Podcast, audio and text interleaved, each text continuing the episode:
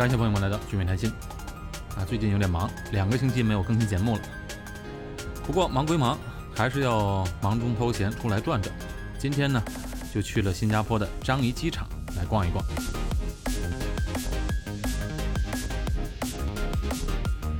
好几个月没坐飞机了，还是有点怀念的。这是上一次坐飞机拍的视频，那时候是在三月份，是从柬埔寨飞回到新加坡。那每次降落之前呢，都要看一看新加坡的夜景啊，真的是非常的漂亮。只可惜几个月的时间过去了，整个世界的航空业和旅游业变成了如此的萧条。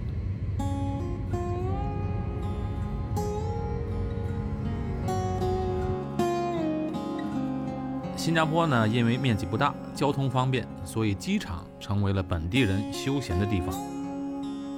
二零一九年，新建成的星耀樟宜吸引了国内海外的游客的关注。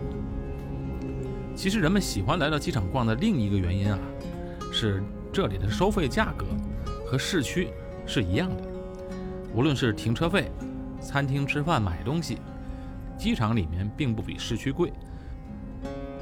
所以每次和朋友们一起出国呢，都会早一点到机场，一起吃点东西，喝杯咖啡，然后再去登机。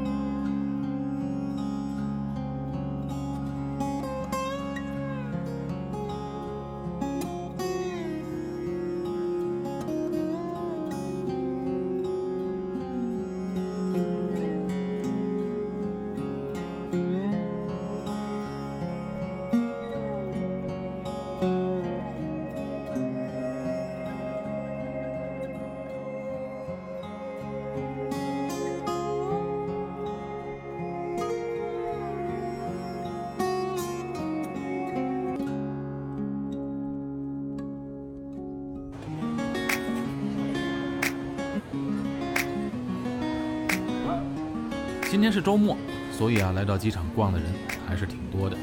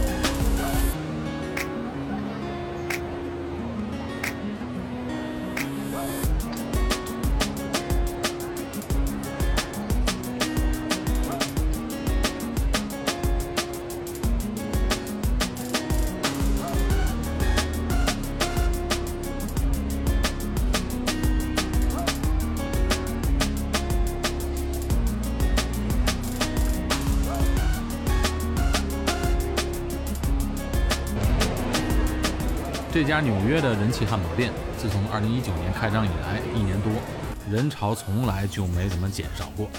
这期间来了几次机场，都因为排队时间过长，最后放弃了。平均排队啊，都需要一个多小时的时间。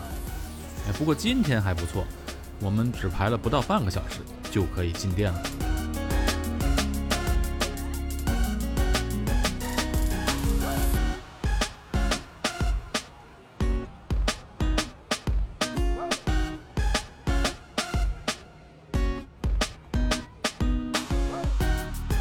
看起来这里的芝士薯条还是很不错的，哎，吃起来也确实感觉非常的好。不过这汉堡嘛，哎，我觉得一般吧，没有麦当劳巨无霸好吃。我心目当中最好吃的汉堡是加州的 In and Out， 其次是巨无霸。不过在新加坡是没有 In and Out 这家店的。来到樟宜机场，最心旷神怡的还是这个大瀑布了。可以在这里啊，静静的坐上一个多小时，来感受一下这个气氛。这个瀑布已经和樟宜机场融为一体了，就像新加坡许多其他的景点，和新加坡整个的环境、人文融为了一体，是模仿不来的。坐在这里看瀑布，在这么一个大都市中看瀑布，和其他任何地方的瀑布是完全不同的感觉。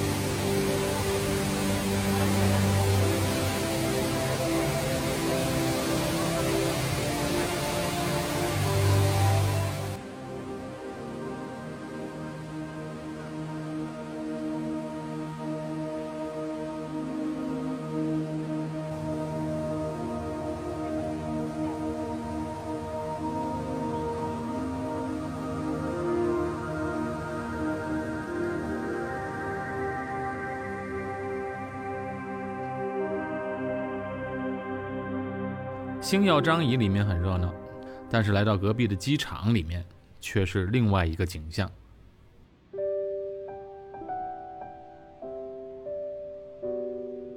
空空如也的航站楼里面啊，只有几个航班在运转，整个机场寂静的可怕。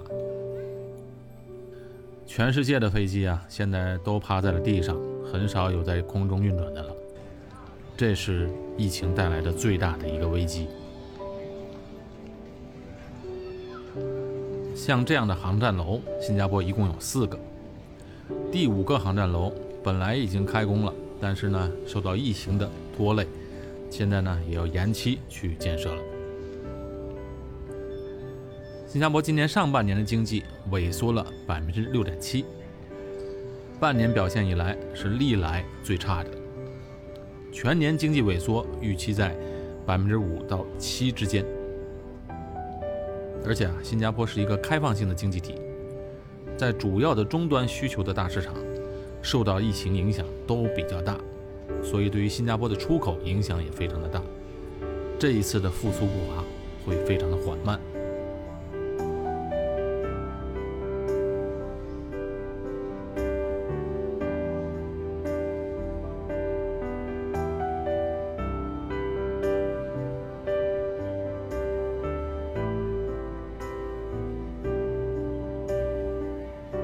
很多企业都受到了非常大的影响。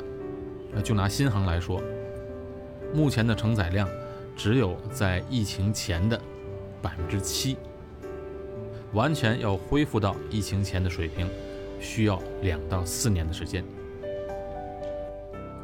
经济啊是环环相扣的，航空业只是旅游业当中不景气的缩影，像酒店业、零售业都受到了非常大的影响。看来只能等到疫苗成功开发之后才能看到转机。新加坡的生日刚刚过去，祝愿这里今后能够风调雨顺，国泰民安。